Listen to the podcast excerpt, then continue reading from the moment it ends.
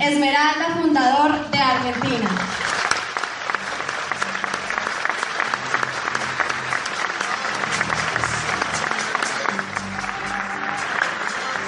Gracias, gracias, gracias. ¿Cómo están? ¿Bien? Bueno, me alegro, me alegro, me alegro mucho. Yo fui una de las personas que en mi primer evento llegué tarde también. Muy. Tanto que me pasó algo muy... Miren, les voy a contar una anécdota que no la pensaba contar, pero la voy a contar. ¿Quiénes vienen por primera vez hoy acá? Y dejen la mano arriba a los que no tienen ni la menor idea que vienen a hacer acá. Por favor. ¿Y hay alguno que hayan traído medio engañado? Anímese, anímese, anímese. Yo fui uno de esos. Bien, amigo. Yo fui uno de esos. Les cuento. Hace dos años y tres meses estaba trabajando en el Ministerio de Educación. Yo era jefe de departamento del área contable. Lo que hacía era liquidar viáticos, compensaciones, bonificaciones. Le pagaba a la gente y manejaba todo el área de contabilidad. No me gustaba. Empecé a trabajar ahí a los 18 años. Y cuando uno quiere irse de su trabajo, ¿qué tiene que hacer? Tomar la decisión de emprender, ¿no? Un amigo que yo tenía cuando era chico, el padre era inversionista, millonario. No voy a decir el nombre porque posiblemente hasta lo conozcan. Estábamos mirando un capítulo de Dragon Ball Z, 14 años tenía, ¿eh? Y me acuerdo que él se levanta así y me dice, escucha, hay que jugar al póker. Al póker. En el medio de un capítulo. Si hay que jugar al póker porque la economía tiende a ser digital, porque todo se está sistematizando y cuando aprendamos a jugar al póker nosotros vamos a hacer una diferencia gigante sobre el resto. Sí, sí, le digo, sí, sí, sí. Para, para que Gohan se está transformando. Cualquier cosa. No lo escuché. A los 19 años ganó dos torneos de póker. Se compró 60 propiedades en Argentina. Obviamente en Japón. Obviamente yo no lo vi más. Él cambió totalmente su estilo de vida. Totalmente. Viajaba por el mundo, me mandaba fotos con los de Game of Thrones. A mí me gusta una serie de Game of Thrones. A los 23 años yo estaba a punto de recibirme como administrador de empresas en la ciudad de La Plata, en Argentina. Y me acuerdo que, bueno, nos juntamos a comer un asado allá en Argentina, acostumbramos mucho a comer asado, nos juntamos a comer un asado y me dice, escuchame, Yami, ¿cuándo vas a renunciar al ministerio? Y yo le digo, ¿qué querés que haga? O sea, no hay nada para hacer. Y me dice, me hace un par de preguntas que me descolocan. Me dice lo siguiente, ¿vos pensás que hay gente que gana 30, 40 o 50 veces más que vos? Sí, vos, boludo, le digo. No, no, no. Otros, ¿hay? Sí. Claro, yo no los conozco, no me junto. Ok, ¿y vos pensás que esa gente trabaja 30, 40, 50 veces más que vos? Y no, porque no les dan los tiempos, ¿o no? Ok, si no trabaja 30, 40, 50 veces más que vos. Yo tenía tres trabajos. El ministerio, soy músico, tenía una sala de ensayo, un estudio de música y los fines de semana trabajaba como encargado de un salón de fiestas, de cumpleaños de 15, de casamientos y demás. Porque no me alcanzaba para sostener mi estilo de vida. Con tres trabajos. No creo que trabaje más que yo, digo. Ok, ¿y pensás que sabes algo que vos no sabés? Sí, seguramente. O sea, hace algo que vos no haces. Sí, seguramente. ¿Y tenés ganas de aprender algo distinto para tener esa libertad y para ganar ese dinero? Sí, le dije. Me regaló un libro que se llama Padre Rico, Padre Pobre. El libro me hizo cuestionar tanto mi creencia sobre el sistema financiero que dejé la facultad faltando seis materias para recibirme. Ojo, no quiere decir que uno tenga que dejar la universidad por leer ese libro. No, no, yo lo dejé porque a mí no me apasionaba mi carrera y por la incoherencia que presentaba justo mi carrera. Le voy a dar un par de ejemplos. La Universidad Nacional de La Plata, en donde yo estudié, tiraba 2.350 administradores de empresas por año. ¿Para cuántas empresas? Si todo está siendo digitalizado, ¿no? La tecnología avanza, la mano obra se ve reemplazada. La tecnología va a parar de avanzar, la mano obra va a ser reemplazada. Entonces, lo que pasaba era que en el sector del empleo yo no podía crecer más hasta la sub. O sea, en un momento quise, dije, bueno, para. Intenté poniendo negocios, puse negocios. Y la verdad que estaba como ahogado. Porque miren lo que empieza a pasar cuando uno pone un negocio. Esto tengo que apuntar hacia acá, ¿no? Piensen lo siguiente. Uno coloca un negocio en el sistema tradicional. Lo primero que tiene que hacer es un estudio de mercado. ¿no? Tiene que evaluar si el producto o servicio que vayas a ofrecer para el mercado es consumible y reconsumible. Ejemplo, no es lo mismo, por ejemplo, poner una peluquería, que es un negocio, es un negocio de servicios, que poner una empresa de depilación definitiva. Vos tenés que ver marco proveedores y demás, competencia. ¿Por qué? Porque si vos pones una peluquería vas a invertir X cantidad de dinero. Pero todo el mundo se corta el pelo, por lo menos la mayoría, ¿no? Ahora, pones una empresa de depilación definitiva, claramente tenés que invertir muchísimo más, pero tenés mucho menos competencia. Al mismo tiempo, el consumidor tiene que gastar muchísimo dinero para acceder al servicio. Uno tiene que evaluar el mercado. Me llevan engañado, me pasan a buscar por el Ministerio de Educación. Me dicen, Yami, vení, vamos a una charla de economía. Bueno, a mí me gusta la economía, yo fui. Me subo al auto. Me decían que venía una esmeralda por primera vez a Argentina. Yo no sabía ni qué carajo era una esmeralda, entonces me fui todo el viaje pensando que había que vender piedras. Lo juro, juro. Llego medio tarde y me pasó que no había lugar no había esta cantidad de gente, había menos, había unas 150 personas, y entonces me tuve que quedar acá, ponerle en un costado, así, de frente a la gente. Y el orador hablaba, el orador colombiano, un gran amigo, pero como llegué tarde, llegué a los 15 minutos, él estaba dando ejemplos de eslogan y de marketing y publicidad que yo ya los había visto. O sea, cuando llegué ya me pareció que había un entusiasmo medio sospechoso, la gente aplaudía mucho, esto no era una charla de economía normal. Entonces eso me empezó a cerrar. Y él empieza a decir, vieron que usted dice mucho marica, que un marica. Pero yo, claro, en ese momento no tenía amigos colombianos, hoy media familia colombiana. Ahora, en ese momento eh, me parecía extraño porque allá marica es otra cosa.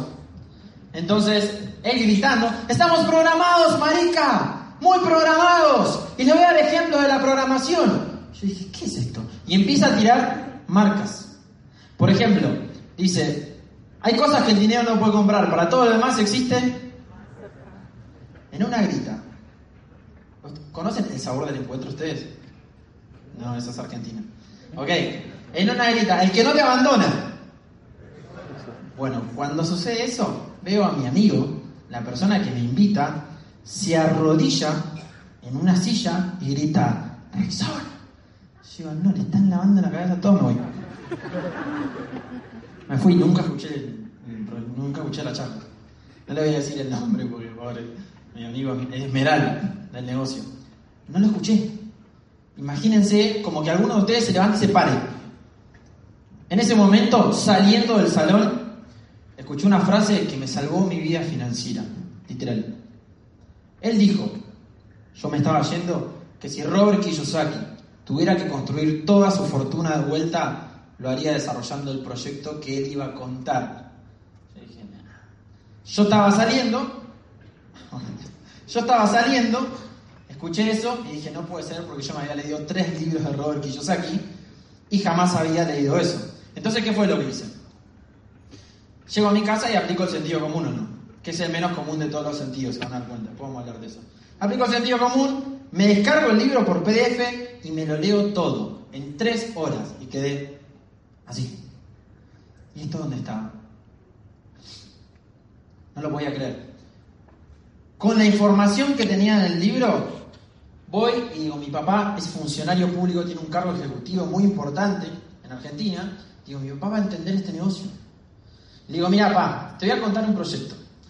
Un proyecto que es la evolución de la economía colaborativa. Literal, pa. Mira, yo te voy a dar ejemplos. ¿Qué es la economía colaborativa? digo, mira, Mercado Libre es la empresa que distribuye más productos en toda Latinoamérica, ¿o no? ¿Qué vende Mercado Libre? Nada. Es un servicio que conecta, ¿no? Consumidor a vendedor. Mercado Libre, ¿qué es lo que se hace? Queda con un porcentaje. Si vos, por ejemplo, querés vender, no sé, fibrones, en el sistema tradicional tenés que colocar una librería. Y está limitado porque por un espacio... Yo hablo medio rápido, ¿se entiende cuando hablo? Ok, está limitado por un espacio geográfico. Si yo pongo una librería acá, primero que tengo que generar capital para poner la librería. Supongamos que vos la tenés el dinero. Pones el negocio. En Argentina una librería, poner una librería sin comprar el local, solamente alquilando el local tenés que por lo menos tener 20 mil dólares. Poné la librería. Competís contra un montón de librerías que están a tu alrededor. ¿Y alguien de Medellín me va a ir a comprar un fibrón Argentina? No, porque estoy limitado, no. Por el espacio geográfico y por la cantidad de horas que puede abrir la librería. Yo le digo, pa, yo te voy a mostrar la evolución de este sistema. A ver, hijo. Amazon, le digo, escuchá, la empresa de venta más grande a nivel mundial. ¿Y dónde está Amazon? ¿Dónde están los supermercados de Amazon? No están. Claro. Uber, le digo, la empresa de transporte más grande de la historia. ¿Cuántos autos tiene Uber? ¿Quién tiene Instagram? La empresa de fotografía más grande de la historia, tanto rompió récord de facturación que lo tuvo que comprar Mark Zuckerberg. ¿Cuántas cámaras vende y cuántas fotos saca? Yo te voy a mostrar eso, pa, la evolución de eso. Dale, hijo, a ver, tanto lo que tenés para mostrarme. Digo, mira, acá hay una bolita, esta bolita le puedo contar esta bolita, esta bolita le puedo contar esta bolita, esta bolita le puedo contar esta bolita, la bolita abajo, la bolita abajo puede ganar más que la bolita arriba. Te van a cagar, me dice. Eso es piramidal. Esa fue la contestación de mi papá. Yo le digo, no, pa, no es piramidal. ¿Por? Esa fue mi contestación. Muerto mi papá. Hola, ma. Tengo un negocio para contarte. Escuchá. Esto es así. Ya investigué por qué no es piramidal. Porque el último puede ganar más que el primero. Hay un montón de casos. O sea, el sistema te va a pagar por construir activos. El sistema te va a pagar por generar organizaciones de consumo. El sistema no va a pagar por cambiar de marca. El que tenga más organizaciones gana más dinero. Por ejemplo, yo soy un caso. Ahora, la persona que a mí me invita no gana nada. Se llama Martín Sioco. Yo tengo el segundo resultado más grande que hay en Argentina. Es un sistema justo.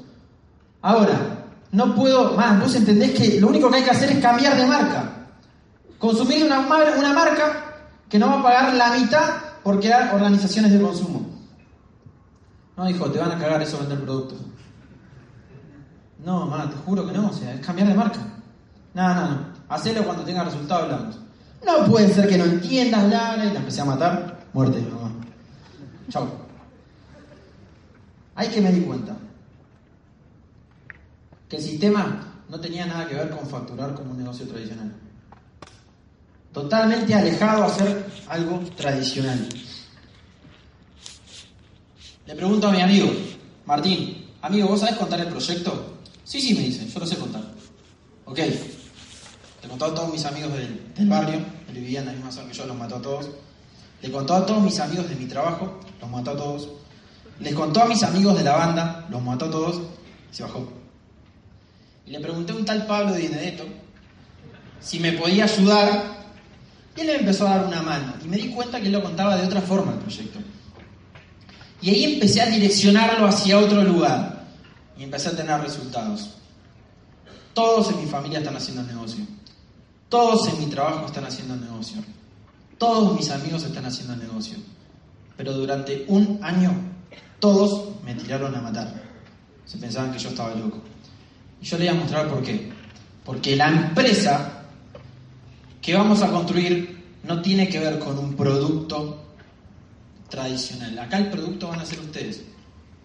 A mí había un gran orador financiero que me gustaba mucho que él decía que el sistema te quita la plusvalía. ¿Saben lo que es la plusvalía? Es el valor agregado. Él decía que vos querés ganar más dinero, tenés que valer más. ¿Querés ganar más plata? Tenés que impactar en más mercados. No le van a pagar lo mismo al dueño de una peluquería que al dueño de una multinacional, porque el dueño de una peluquería va a impactar en X cantidad de consumidores, el de dueño de una multinacional posiblemente impacte muchísimo más. Tiene mucho más valor para el mercado. El gerente de una empresa se puede reemplazar, sí. El dueño de una empresa puede reemplazar justamente el dueño. ¿A qué voy con esto? Él decía, para tu familia valdrás mucho, para tus amigos valdrás más, pero para el mercado vale lo que te pagan, ni un peso más ni un peso menos. Yo tenía tres trabajos. Y entre mis tres trabajos ganaba lo que serían 1.500 dólares hoy. Tres. Y tenía un buen empleo. Literal. Entendí lo siguiente. Cuando yo arranqué el proyecto, hice la misma evaluación que había aprendido en la facultad. El producto era yo. ¿Querés ganar más? Tenés que valer más. El servicio es la libertad. Vos le vas a ofrecer libertad a la gente. Yo en un año y tres meses construí libertad financiera y me di cuenta que podía lograr que la gente que entienda construya libertad financiera y cambie 40, 30, 20 años de trabajo en un año y tres meses. En dos, en tres o en cuatro. Para que después se pueda dedicar, si quiere dedicarse a su profesión o a su vocación, sin tener que estar pensando en lo que está desapareciendo, que es el empleo de la profesión. Sin tener que estar justamente cambiando su tiempo para ganar dinero de lo que ama, sin tener que estar pensando en hacerlo todos los días de su vida. Y entendí lo siguiente, construí una empresa del desarrollo del ser. Yo lo que voy a hacer, hoy voy a ser el encargado de mostrarles las habilidades que requieren para construir un negocio en la economía actual, en la nueva economía. Pensemos esto. ¿Qué tenemos que hacer para valer más? ¿Qué significa valor? Valor de mercado. Vamos a hablar en términos empresariales. Conocimiento más habilidades. El conocimiento es gratuito en la economía actual, ¿o no? Estamos a un clic. Es tan sencillo, por eso yo tengo un dicho. Para mí hoy es pobre el que tiene ganas. Porque la pobreza es ignorancia más pereza. Pobreza es ignorancia más no tengo ganas de hacer cosas. Una persona con muchas ganas, pero con poca información, era como yo, un boludo motivado, que mataba a todo el mundo. Tengo muchas ganas, pero no sé ni cómo carajo hacer las cosas. Estamos a un clic de escuchar al mejor orador en cualquier ámbito que ustedes quieran capacitarse. A un clic. Las habilidades se construyen haciendo lo que vos no sabes hacer. El tiempo que sea necesario hasta grabar toda la información en un plano inconsciente que ya no gaste más zona de consciente de tu cerebro. Y ahora nos vamos a meter un poco de ahí. Pensemos esto. Estamos todos programados. ¿Qué son los programas mentales? Los programas mentales se generan en nuestro inconsciente. Más del 99% de las programaciones que tenemos son adquiridas. No, las elegimos. Son adquiridas por un sistema. Funcionales eran. Ya no. Ejemplos. ¿Cómo se crea una programación? ¿A repetición o en un trauma? O a través de un trauma. Hasta los 7 años nosotros, o sea, desde los 6 meses de gestación hasta los 7 años, adquirimos más del 65% de nuestra personalidad, juntamente cuando somos inconscientes. Mi mamá me decía, Yamil, si no aprobás las materias, no te quiero más. Yo adquirí toda esa información, en serio me decía eso. Me decía, Yamil, eh, otra que me decía era buenísima. No, no te lo mereces porque no atendiste la cama, así que hoy no hay postre para vos. Y yo me creía todo lo que me decían. Porque hasta los seis años uno prácticamente trabaja sobre el inconsciente. Vos para que un chico no meta un dedo en el enchufe, ¿qué le tenés que decir? Saca, saca, saca, saca la mano. ¿O no? Porque él no sabe que está mal esto. ¿O no? Y seguramente los meta igual. Si vos no le decís, no, saca la mano. Programación. ¿Qué programa me creó mi mamá, querida, que la amo tanto? Me hacía creer que el amor se pagaba. Entonces yo siempre trabajaba en pos de la aceptación. Nunca podía decir lo que yo pensaba que estaba esperando a ver si iba a ser aceptado socialmente, mi manera de pensar. Me hizo creer que no me lo merecía. Cada vez que estaba a punto de tener éxito en algo, me auto boicoteaba. ¿Por qué? Porque creía que no me lo merecía. Todos nuestros programas mentales nos hacen ver la vida de una forma. Los programas, la mala noticia es que jamás desaparecen. Tu cabeza es como una computadora. Todo lo que archiva, ahí va a permanecer toda una vida. ¿Sí? Ahora, es como, no sé, acá está Cartoon Network. ¿Están acá? ¿Están acá ustedes? Ah, ¿Vieron Cartoon Network? ¿Qué programación pasa en Cartoon Network? Dibujitos. Si querés ver el Conjuro 2, ¿podés verlo en Cartoon Network? ¿Qué tenés que hacer? Cambiar de canal. Pero en el televisor y en el cable hay canales de terror. Lo que pasa es que si vos estás enfocado en Cartoon Network, ahí jamás puedes pasarte toda una vida buscando un programa de terror no lo vas a encontrar.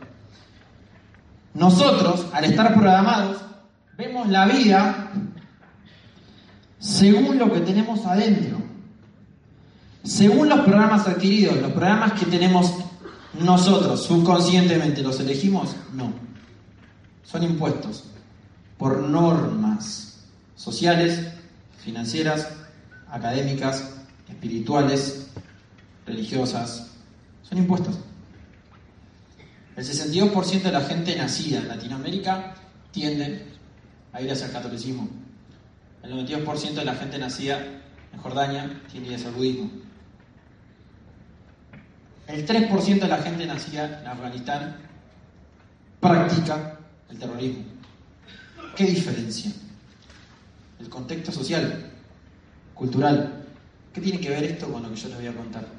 Uno de los principios de la nueva economía tiene que ver con conectar. Conectar. Nunca van a conectar si creen que tienen razón, porque no la tienen. Tienen su razón según su contexto social, su contexto familiar, su situación financiera, su situación académica. No existe la razón, no existe la verdad, existe tu verdad. En la India la vaca es sagrada. En Argentina la ves y ya la están poniendo en la parrilla. ¿Qué cambió? La creencia de la vaca, ¿no? Nuestra manera de ver la vida viene de lo que tenemos en la cabeza. Proyectamos y vemos según lo que tenemos en la cabeza. Por eso somos todos el resultado de distintos procesos que nos hace diferente, paquete de creencias que tenemos en nuestra cabeza. Somos todos el resultado, el resultado de distintos procesos de vida. Todos podemos ver las cosas de distintos puntos de vista y está bien, porque no existe verdad absoluta. Existe tu verdad según tu contexto, según tu información. ¿Qué entiendo yo con esto? Si somos todos resultados de distintos procesos, jamás quise tener razón desde que yo arranqué a hacer este negocio. No me interesa tener razón. No me interesa tener la verdad, me interesa generar amigos. Y para generar amigos, que el primer vínculo, porque la gente no empieza a desarrollar el mejor vehículo financiero de la economía actual, es porque tiene desconfianza, y más el latino. Miren, todo lo que les vaya a decir hoy, yo, enfóquense en el mensaje. No presten atención al mensaje, enfóquense en el mensaje. Porque cada principio de los que hablo esta noche tiene un porqué. Funcional a este sistema y funcional a encontrar éxito. Son los principios que yo aplico, con los que yo opero para tener éxito. En cualquier ámbito. No me interesa tener razón. Yo lo que hago es justamente genero acuerdos. ¿Cómo genero acuerdos? Mira, si por ejemplo vos de ese lado estás viendo, esto es una relación, ¿no? Hay cinco diferencias. Tengo cinco diferencias. ¿Por qué? Porque somos todos resultados de distintos procesos, porque todos podemos ver las cosas de distintos puntos de vista y está bien. Eso quiere decir que no tiene verdad absoluta. Entonces lo que hago es, a ver vos por qué ves ahí algo negrito y yo estoy viendo algo de otro color. Ah, entiendo. Porque a vos te pasó esto, esto, esto, esto y esto y esto en la vida. ¿Querés ver porque yo veo otra cosa? Mira, vení. Ah, entiendo ahora lo que vos ves. Vos estás viendo otra cosa porque lo estás viendo de otra perspectiva. Pero si en vez de llamarlo negro o llamarlo R400, le llamamos control remoto y generamos un acuerdo. Y generamos otro acuerdo. Vemos la vida más como somos de como realmente es. Siempre acuérdense esa frase.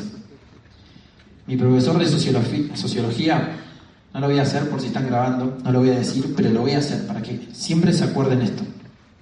Hizo esto, miren en una clase para mí muy especial. Eso se lo sacó. ¿Todos me ven? ¿Todo así? ¿Pegote? Hizo esto. Y yo puse esa cara. Y me dijo, ¿te asco? Yo le digo, sí. Y lo estás proyectando en mí. A mí me gusta, dijo. Yo dije, es asqueroso este tipo. ¿Y saben por qué hizo eso? ¿Saben por qué hizo eso? Para que siempre me acuerde, o jamás me olvide, como a ustedes más les guste, que cuando hablamos o cuando decimos algo del otro, hablamos más de nosotros mismos que del otro. Ojo cuando no edificamos. Ojo cuando desedificamos. ¿Desde dónde estamos operando? ¿Se entiende? A partir de ahí, siempre me acuerdo de ese ejemplo, que arranca con la palabra M, para ver si yo veo lo positivo de la vida, lo positivo de las personas, es porque yo estoy operando desde ahí. Si yo veo la carencia, si yo veo el ego, si yo veo el prejuicio, si yo veo justamente la falta de educación, uno no puede dar lo que no tiene. ¿Se entiende? Justamente estoy operando desde ahí. Ojo cuando hablan mal del otro. Ojo cuando hablan del otro. Recuerden esto. Hablan más de ustedes mismos que del otro. Todos somos resultado de distintos procesos en la vida. Todos podemos ver las cosas de distintos puntos de vista. Y está bien. Jamás quieran tener razón. Porque la van a tener desde su perspectiva, su contexto, su información, su situación mental. Entonces ahí empecé a entender que la clave para conectar justamente era ponerse en el lugar del otro. Lo que no hice cuando arranqué el negocio. Maté a mi mamá, maté a mi papá, maté a mi hermano y a todos mis amigos. Porque no tuve inteligencia social. ¿Se entiende? Primer principio, ponerse en el lugar del otro.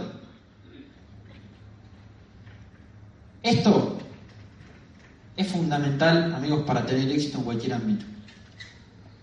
Vivir en el aquí y ahora. Lo único que existe en la vida es este momento, este teatro, esta situación, este ambiente. Los que estén en otro lugar se lo están perdiendo. Su mente está en otro lugar y su cuerpo está acá. ¿Se entiende? Los que estén en otro lugar en este momento pensando en lo que tienen que hacer o pensando en lo que no resolvieron, se lo están perdiendo. No están haciendo valer la entrada, porque su mente está en otro lugar. Lo único que existe es este momento. Y yo le voy a explicar y le voy a enseñar desde mi perspectiva cómo estar conectados siempre con el aquí y ahora.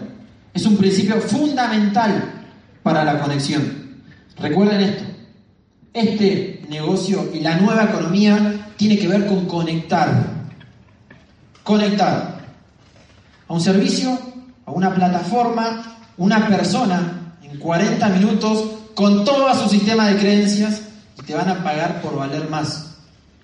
Entonces, los que hoy se queden hasta el final van a entender por qué este es el vehículo más funcional para la economía actual. Porque se van a volver psicoanalistas, educadores financieros, minoristas, mayoristas, publicistas, sociólogos, van a conectar de todos los lugares. Porque Amway se ahorra absolutamente todo. Todo tipo de costos. Y te lo paga vos por valor. Por valer más. Por recuperar la plusvalía que se pierde en el sistema tradicional. La gente vive imaginarios. Siempre. Yo le doy un ejemplo a, a Jul, le di el ejemplo el otro día, Julián, que es mi auspicio. Le decía, el consumismo es tan negativo que te hace completar cada oración con frases negativas. El cerebro tiende a cerrar ideas, las cierra automáticamente, por más que vos no quieras. Por ejemplo, en Argentina, atrás de la frase reverendo sigue una mala palabra. Literal. Si vos le decís en Argentina, no, la verdad que vos me pareces un reverendo, la gente piensa cualquier cosa. Ah, pero si no dije nada, puede ser un reverendo genio, un reverendo capo, un reverendo. ¿Se entiende? Un reverendo ídolo. No sé si en Colombia pasa. ¿Hay alguna frase que se complete con información muy tradicional? ¿Sí? Ok. A lo que voy yo es que el cerebro tiende a completar con cosas imaginarias. La gente se hace problema de cosas en la vida que no tienen solución, como son la muerte y el pasado. Esos son los problemas más grandes. Es como el ejemplo del vecino. ¿Nunca, ¿nunca vieron el ejemplo del obvio y del imaginario? Por ejemplo, me llamás por teléfono, ¿no? Y yo no te saludo. Y después me cruzás tampoco. O sea, me llamas por teléfono y yo no te atiendo. Me cruzás y no te saludo. ¿Qué es lo obvio ahí? ¿Cómo? Eh, Eso es imaginario. Yo no te atendí. La gente piensa elegir que estoy enojado, que no te quise atender. Me escribís por Instagram y no te contesto. Ah, seguro. A ver, la verdad la historia que se va a inventar. Elige siempre el imaginario. El tema es el siguiente. Es como el ejemplo del vecino. Mi papá me hacía un cuento muy gracioso. Él decía, había un vecino que le iba a querer, le, quería pedir una herramienta a otro vecino. Entonces, llegando a la casa, lo ve al vecino que estaba ahí y no se la, no se la quiere pedir porque el otro tenía, tenía como una cara media así como de enojado. Entonces entra a la casa y se pone a hablar con la mujer. ¿Vos sabés que le quise pedir la herramienta y este tipo estaba medio enojado? Para mí, no sé. Sí, para mí tiene algo con nosotros este muchacho. Sí, seguramente debe tener algo con nosotros. Y empiezan a alimentarse los imaginarios. Sí, porque siempre es lo mismo. Se lo cruzan al vecino. ¿Por qué no te remetés la herramienta? ¿Sabe dónde? El vecino dice, ¿pero qué herramienta me estás hablando? La gente vive de historias creadas por el subconsciente. El tema es el siguiente. Todo lo que vos tengas no resuelto tiene un peso. Si por ejemplo, le doy ejemplos. Hay mucha gente que está acá pensando en, tengo que hacer X cosa, no resolví tal otra, ¿será funcional estar acá? Y si me conviene estar en otro lugar, no pueden conectar. Todo lo que vos tengas en tu inconsciente tiene un peso. Si lo tenés un día, no pasa nada. Yo puedo tener este control un día, no pasa nada. Si lo tenés una semana, pesa más. Y se empieza a cargar de otros problemas no resueltos. Hay gente que tiene problemas no resueltos de 20, 30, 40 años. Si lo tengo un año, se me cae el brazo. Si este es el problema. ¿Cuál es la clave? Desapego. La clave de la conexión es justamente desapegarse de lo que ya pasó. Ya está. Lo que ya pasó, ya pasó. No vuelta atrás, no es problema, ya está. Mirá, aprendé, pero desapegate, ya está. Desapareció. Las metas son funcionales, sí, pero generan estrés si vos estás allá. Si vos estás acá, vivís pleno. El sistema hace que persigamos siempre una vida que es imaginaria. Vos vas a la primaria y te están vendiendo la secundaria, ¿no? Ay, cuando esté en la secundaria. Llegas a la secundaria y te están vendiendo la universidad. Ay, cuando estudie, seguramente va a ser mejor. Llegas a la universidad, te pusiste a estudiar y ya te están vendiendo el departamentito, la casa y el auto. Ay, ya lo voy a tener y no sé qué. Y las vacaciones y siempre tu cabeza está allá. Y tu aquí ahora está acá. ¿Están acá? A lo que voy es que la clave para conectar con el otro es conectar con uno mismo. Yo tengo una manera de anclarme para acordarme siempre que estoy en el aquí ahora. Que esto es lo único que existe. No existe otra cosa, recuerden esto. Más este momento, este lugar, esta circunstancia, la persona que tenés al lado, este clima. La clave es vivir en el aquí ahora. Todo esto, lo que hace, todos estos miedos que tenemos, todas estas metas, nos confunden. Yo cuando le cuento a mi papá el proyecto, mi papá me dijo que me iban a, a cagar, literal. ¿Se entiende la palabra cagar? Ok, suena medio fuerte acá porque allá es muy normal. Ah, ¿suena fuerte? Ah, ok, ok. Gracias, no lo voy a decir más. Entonces, ¿cómo? Ok. Mi papá me dice que me iban a. como a. a estafar. ¿A tumbar? No, ya es otra cosa eso. Sí, sí. No, no, eso no, eso no. Y a lo que voy. Te juro que no pasa eso acá. Ahora, a lo que voy. Es que. Me di cuenta que como uno está programado, proyecta en el otro lo que tiene adentro, él tenía miedo, porque tenía miedo, me quería proteger. ¿Se entiende lo que voy yo? El 92% de la gente es empleada. El empleado tiene miedo. El 6% de la gente es autoempleada. El autoempleado tiene ego. Mucho. Tenía mucho. El empleado tiene mucho miedo. Y como tiene miedo, te va a querer proteger. Para romper con miedos, para que rompan con miedos, hay que entender desde dónde viene el miedo. Siempre que ustedes quieran cambiar una creencia y volver a recuperar plusvalía, tienen que ver desde dónde nace cada creencia. El miedo se forma en el inconsciente, de los seis meses de gestación hasta los siete años de vida, cuando somos inconscientes no tenemos miedo porque el miedo no existe, miedos naturales y miedos adquiridos. Por ejemplo, yo no necesito una barandita acá para no caerme, creo, ¿verdad? Ahora, como vos te pones una barandita cuando sos chico para no caerte, crees que la necesitas. Literal. Llegas a hacer esto en un precipicio y te, te tiras, no te caes. Te tiras. Para justificar todo tu sistema de creencias. Para que un día no, un chico, si un chico tiene un trauma con un sapo, a los 6 años, o con el insecto que ustedes quieran, o con el bicho que ustedes quieran, van a tener 25, 30, 40, 60, 70. La edad que tengan, todo su subconsciente los va a llevar hasta el momento donde tuvieron el trauma y van a actuar como si tuvieran esa edad. Se lo juro. ¡Un sapo, un sapo! No le hace nada, no te hace nada. Literal. Pero ¿saben qué sucede? Tus, en donde se crea tu trauma, queda conectada a tu edad. Me di cuenta lo siguiente. Mi papá no tenía miedo a fracasar. La gente no tiene miedo a fracasar. Si ya fracasamos todos desde el momento que no hacemos lo que no nos gusta. Si viviéramos 75 años, que es el promedio en Latinoamérica de vida, dormimos 8, trabajamos 8 de algo que no nos gusta, el 96% de la gente trabaja de cosas que no les gustan.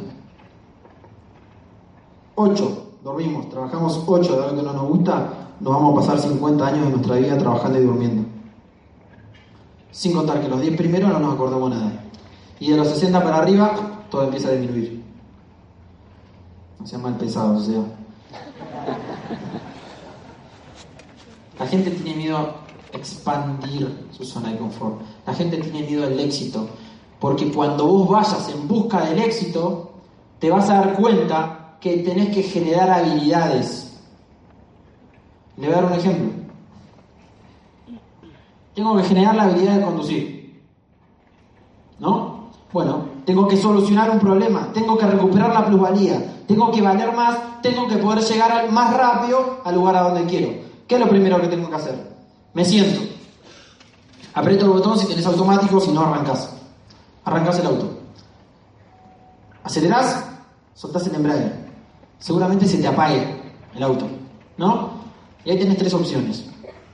Lo mismo que en el negocio. O te bajás y te vas a la cara a llorar a tu casa. O seguís manejando el tiempo que sea necesario, solo, y vas a tardar más. O le decís a un mentor que tengas al lado, ¿me enseñás cómo es? Dale. Yo sé que esto me va a estresar, sé que me va a doler, pero sé que lo voy a hacer igual. Porque necesito esa habilidad. Sentás, pones primera, volvés a apretar el acelerador, soltás el embrague más despacio y el auto se... ¿No? Y se te vuelve a apagar. Lo volvés a prender, haces lo mismo y el golpe empieza a salir. Y arranca. Y vas para adelante. Y vas y el golpe, pero no me hables, no me hables, para adelante, nada más miro para adelante. Que no te molesten. Vamos, siguen hasta ahí. Miro hacia adelante, empiezo a manejar, hago lo mismo hoy, hago lo mismo mañana, hago lo mismo pasado mañana, hago lo mismo en cinco días, hago lo mismo en siete días, hago lo mismo en diez días. Todo patrón que vos repitas se graba en una zona reptil del cerebro. Nosotros lideramos la vida solamente con el 7% del plano consciente, el otro 93% es inconsciente pero el 93 es lo que nos hace tener éxito. Todo lo que vos aprendas conscientemente, lo repitas, se graba en el inconsciente. Si lo haces durante un mes, ya vas a poder. Al principio vas a estar manejando y solamente vas a prestar atención adelante. Si lo haces durante un mes, después lo que va a pasar es lo siguiente. Vas a poder charlar, conversar y hacer no mandar mensaje de texto, eso mal. Pero vas a poder justamente hacer otras cosas mientras manejas, ¿no? Si alguien se ríe porque alguien hace eso, muy inconsciente. Ahora, lo que voy yo es lo siguiente. Lo mismo pasa con las habilidades. Ahora, en el medio suceden dos cosas, amigos, dos. Van a sentir dolor y van a sentir estrés. ¿Por qué? Porque el dolor es parte del placer. Vos tenés que pasar por ese camino para poder sentir y disfrutar el placer de conducir hacia un lugar más rápido. ¿Se entiende? Entonces, recuerden esto, si no duele, no hay habilidad nueva a construir. Te tiene que doler para entender la habilidad que tenés que construir. Todo lo que vos aprendas en este marco, en este sistema, lo vas a poder aplicar en cualquier lado. Entonces al principio vas a estar, ay, no sé cómo contar el plan, no sé, porque seguramente la persona se piensa que es piramidal y que vender el producto. Tranqui, contalo, no pasa nada, contalo, dale, contalo, contalo, contalo, contalo. Va, me olvidé el minorista, después viene el mayorista, viene, después viene el distribuidor y después que viene, ¿cómo? Tranqui, repetilo, repetilo, repetilo. Después te vas a empezar a dar cuenta que ya lo tenés tan sistematizado en el inconsciente que puedes ir en busca de otra habilidad. Ay, no sé, tengo miedo a comercializar porque me dicen que la mejor manera de hacerlo 300 puntos. Y como no hay inteligencia financiera, como no hay inteligencia financiera, decís 300 puntos y te asustás. Claro, porque no pusiste un negocio de 20 mil dólares como puse yo para recuperar los 25 en 4 años. En shampoo, crema juega de pata dental. ¿Vamos a consumir eso? ¿La gente consume shampoo acá? ¿Consume de pasta dental? ¿Lo van a seguir haciendo? ¿Siempre? ¿Piensa que el colombiano lo va a hacer siempre? Ok, ¿por qué no nos podemos conectar a una fábrica donde le pagan el 40% de facturación? ¿Se entiende que el detergente no tiene nada que ver? El detergente no le cumple el sueño a nadie. El liderazgo hace que la gente cumpla sueños. Ahora, lo que no puedo entender, yo no podía entender por qué la gente no hacía el negocio, no, no me entraba en la cabeza. Claro, cuando arranqué me di cuenta de lo siguiente, hay pánicos sociales. Hay gente que se piensa todavía por falta de educación, vamos a hablar de eso, ¿de qué te piramidal? Yo era uno. Hay gente se piensa que esto hay que vender productos. Yo era uno. Hoy después de dos años encontré una empresa que me prometió comprarme dos restaurantes en dos años. Uno el más grande de Capital Federal. Lo único que hice fue cambiar de marca, invitar a mis amigos que cambien de marca. Es lo único que hice. Pero me capacité para contarles el negocio de una manera clara y profesional. Y para romper con mi sistema de creencias y para romper con su sistema de creencias. ¿Qué me di cuenta, amigos? Las habilidades se construyen haciendo lo que vos no, no sabes hacer. ¿Cuánto? El tiempo que sea necesario. ¿Para qué? Para que se graben en tu zona reptil del cerebro, estén automatizadas, te sirvan para cualquier cosa y puedas dedicarte y dedicarle tu 7% del plano consciente activo a otra habilidad nueva. Levante la mano quién es músico. Ok. Cuando aprendieron un acorde, tardamos o no en aprender un acorde. Ay, acá está el mi do, después viene el mi, después viene el sol. Ay, tengo que tirar los dedos y me duele y no sé qué. ¿Tardamos o no? Y tardamos un tiempo. Una vez que ya se automatizó, no estoy pensando en hacer un do. ¿O no? Ya puedo cantar arriba del do. Y ya puedo cantar arriba de las tres notas del do. Y seguramente pueda cantar y pueda hacer percusión también. Porque está automatizado. Todo lo que aprendan en la vida, háganlo el tiempo suficiente para que se vuelva y se transforme y se cambie al plano reptil. Me di cuenta que la gente no tiene miedo a fracasar. Ya fracasamos, la gente tiene miedo a tener éxito. Cuando vos expandas tu zona de confort, confort, yo le digo inconfort, porque confort para mí, recibirme, tener un trabajo donde no me pagan lo que querían para tomar 15 días de vacaciones anuales y conocer solamente Argentina, y poder viajar si me lo permite el dinero o el tiempo, eso para mí es lo más inconfortable que hay. Hay que dejar de decirle zona de confort. Eso es confort. La gente tiene miedo a tener éxito. Y quiero que compartan este videito de una película que yo vi el otro día que lo va a explicar mucho mejor que yo. ¿Podrían poner?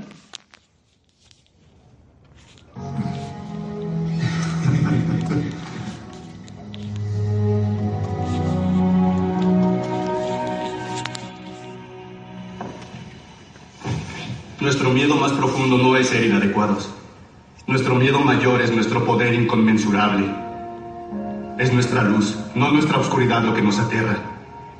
Optar por la mezquindad no sirve al mundo. No hay lucidez en encogerse para que los demás no se sientan inseguros junto a ti.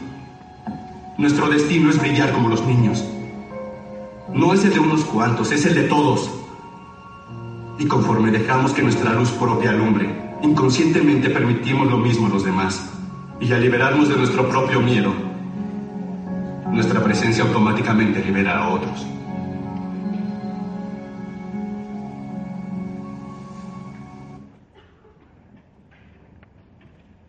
Eso es lo que hacemos nosotros. Vos querés tener el éxito en algo en la vida o empatizás. Vos querés romper con el sistema de creencias de alguien o empatizás. Yo no pude hacer eso. Literal. Maté a mi papá, maté a mi mamá, lo juzgué, lo señalé. Maté a mi hermano, pobre.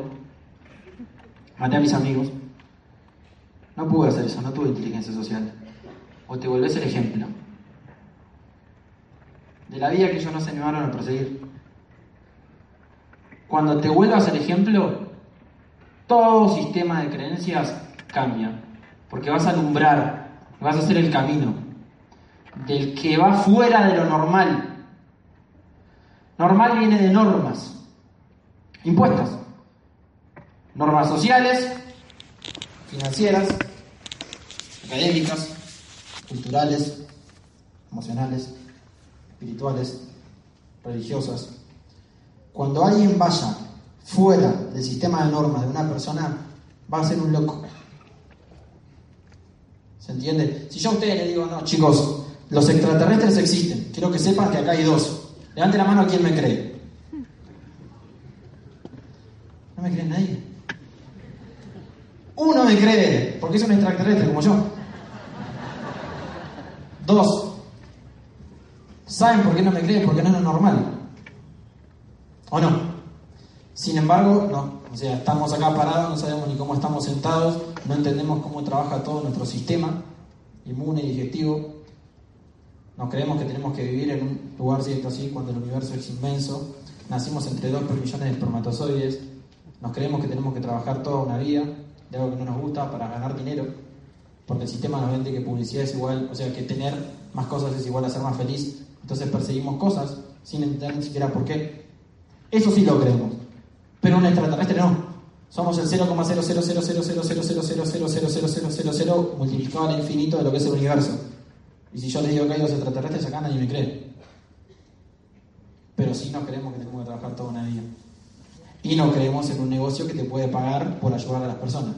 Pero sí nos creemos en un negocio, en un sistema que hay que competir, en un sistema donde tenés que pisarle la cabeza al otro para ganar más, eso sí nos creemos. Para ganar dinero, que es un medio. Pero no nos creemos que los extraterrestres existen. Yo no tengo ni idea si existen. Lo que le quiero mostrar es que cuando algo vaya fuera de lo considerado normal, va a impactar con tu creencia. ¿Se entiende? Y te va a generar desconfianza. A mí me pasó que cuando yo contaba el negocio, la gente venía a mi casa y me decía, ah, no puedo creer que se gane tanto en ese negocio. Eso es piramidal. Entonces yo lo que hacía era, yo también pensaba que era piramidal. Eso es piramidal, me dijo, cuando empecé a construir inteligencia social. Ah, yo también pensaba que era piramidal. Pero mira, ¿por qué no? A vos te pagan por rompimiento, mira. Ah, tenés razón, es justo. Pero hay que vender productos, seguro. Ah, yo también pensaba que había que vender productos. Dejé de juzgar al que no entiende. Yo también. Pero mira, yo no vendo. O yo consumo, invito a la gente a que consuma lo mismo que estoy consumiendo. O sea, el cambio de marca por una marca que mejore y me la pagan a mitad. Ah, ok. Pero eh, seguramente, no, eso no puede ser. ¿De dónde sale el dinero? ¿Cómo te pueden pagar tanto? ¿Cómo te pueden pagar tanto? No puedo entenderlo. Te voy a dar dos ejemplos.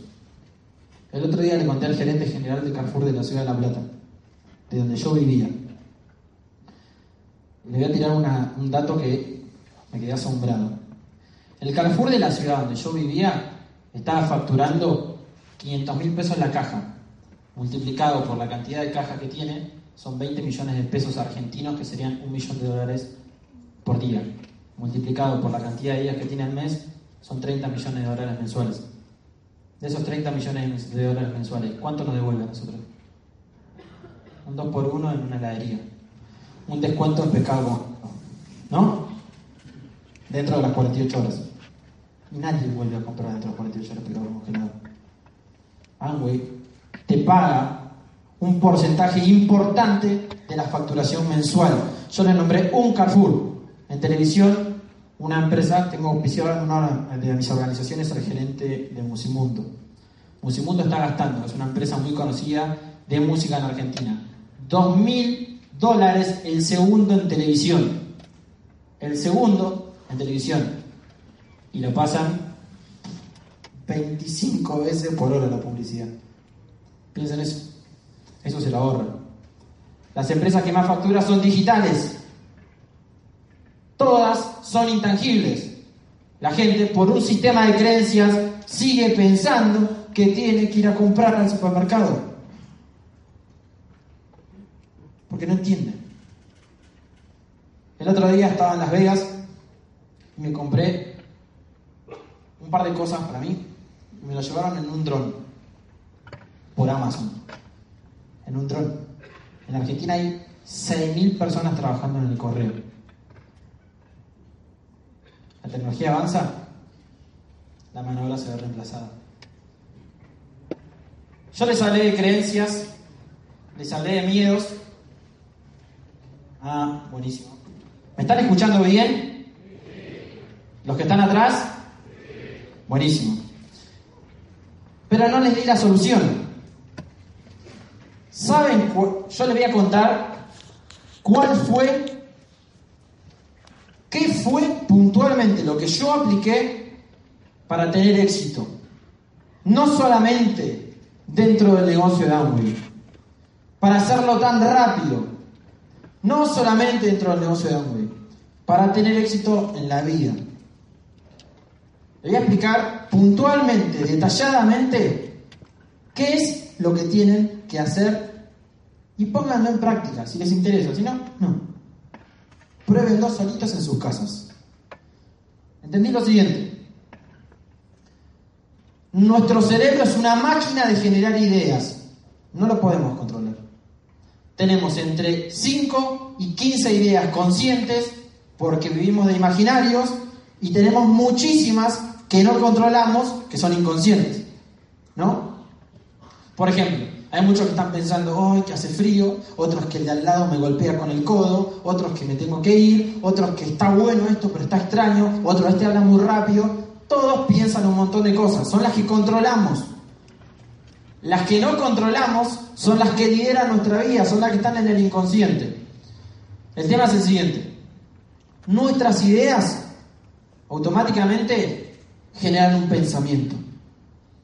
Un pensamiento es una idea estable y que está liderando todas las demás ideas. Por ejemplo, muchos de los que están acá están pensando en lo que estoy yo diciendo. Esa es la idea principal. ¿Hay otras ideas en su cabeza? Sí. Pero la idea principal están pensando en lo que yo estoy diciendo. Lo que vos pensás que es la estabilidad. Ah, algo que les quiero aconsejar. A veces necesitamos descansar, a veces necesitamos parar de pensar o no. Yo les voy a dar un truco. Cuando quieran parar de pensar, nunca traten de parar de pensar. Porque no se puede. Al contrario, es pensar más. Es como querer detener una oleada, oleada se entiende como una correntada de agua con un palo. Sí. Lo único que vas a hacer es revolver más, ¿no? Yo les voy a contar después cómo hacer. Tus ideas generan un pensamiento.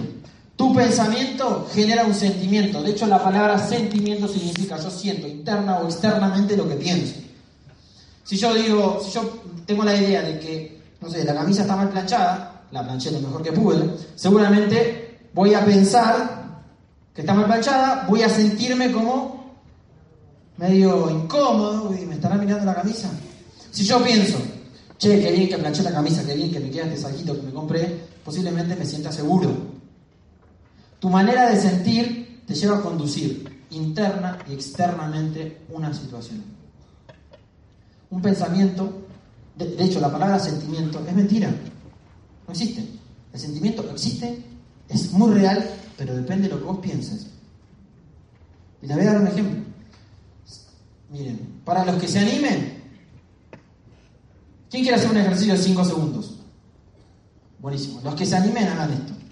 Cierren los ojos 5 segundos, confíen en él. Piensen que están en un lugar donde ustedes los hacen sentir muy bien, muy cómodos, y están por prepararse un trago que les guste mucho. Y hay un limón bien amarillo, y agarran y lo cortan en cuatro pedazos. Y agarran un cuarto de ese pedazo de limón y le pegan una mordida increíble. Listo, abran los ojos. Miren, los que conectaron hicieron. y la cara. Porque hasta sus glándulas salivales generaron ácido para segregar el gusto del limón. ¿No? Todo lo que vos pensaste hace sentir. Un hombre puede excitarse con una mujer, mujer se puede excitar con un hombre, simplemente porque lo piensa. Tu manera de sentir te lleva a conducir una conducta, interna o externa. Tu conducta genera un carácter. Levante la mano quien es tímido. Le voy a contar un secreto. Yo era el más tímido del mundo, pero no levantaba la mano. Entonces hay gente más tímida. Yo era tan tímido que no me ayudaba a levantar la mano. Mirá.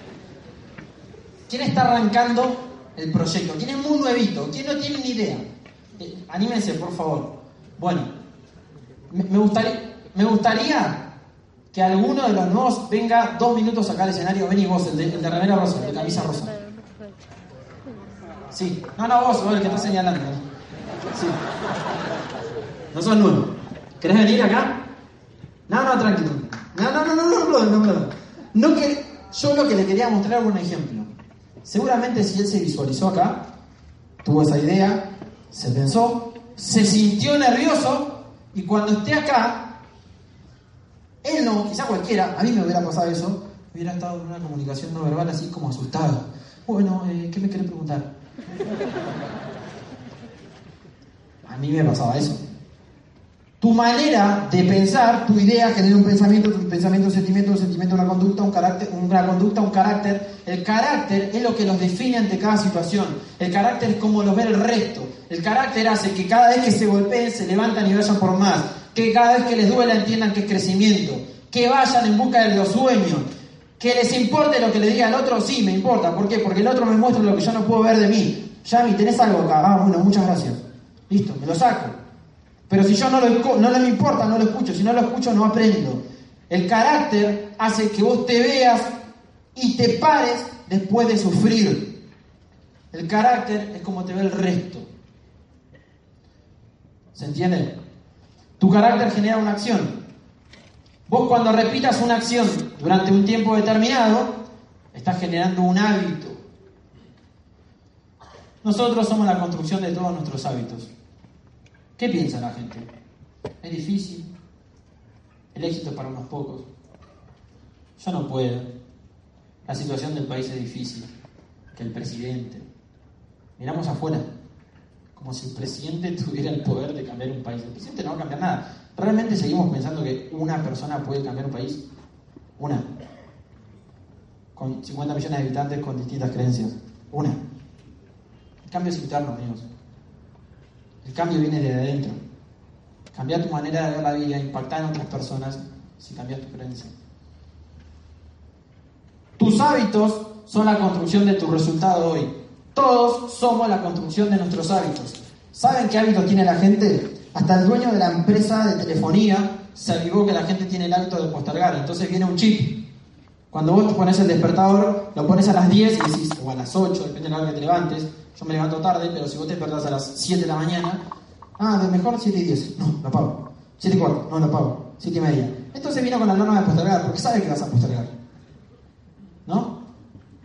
Y empezamos a postergar desde la mañana. Y queremos generar hábitos importantes para tener un éxito importante en algo. Si postergamos, no podemos liderar ni esto. ni lo que decimos que vamos a hacer al otro día. Hoy una persona me dijo eso. Me cuesta tener el hábito de despertarme temprano. Leete Mañanas Milagrosas, le dije.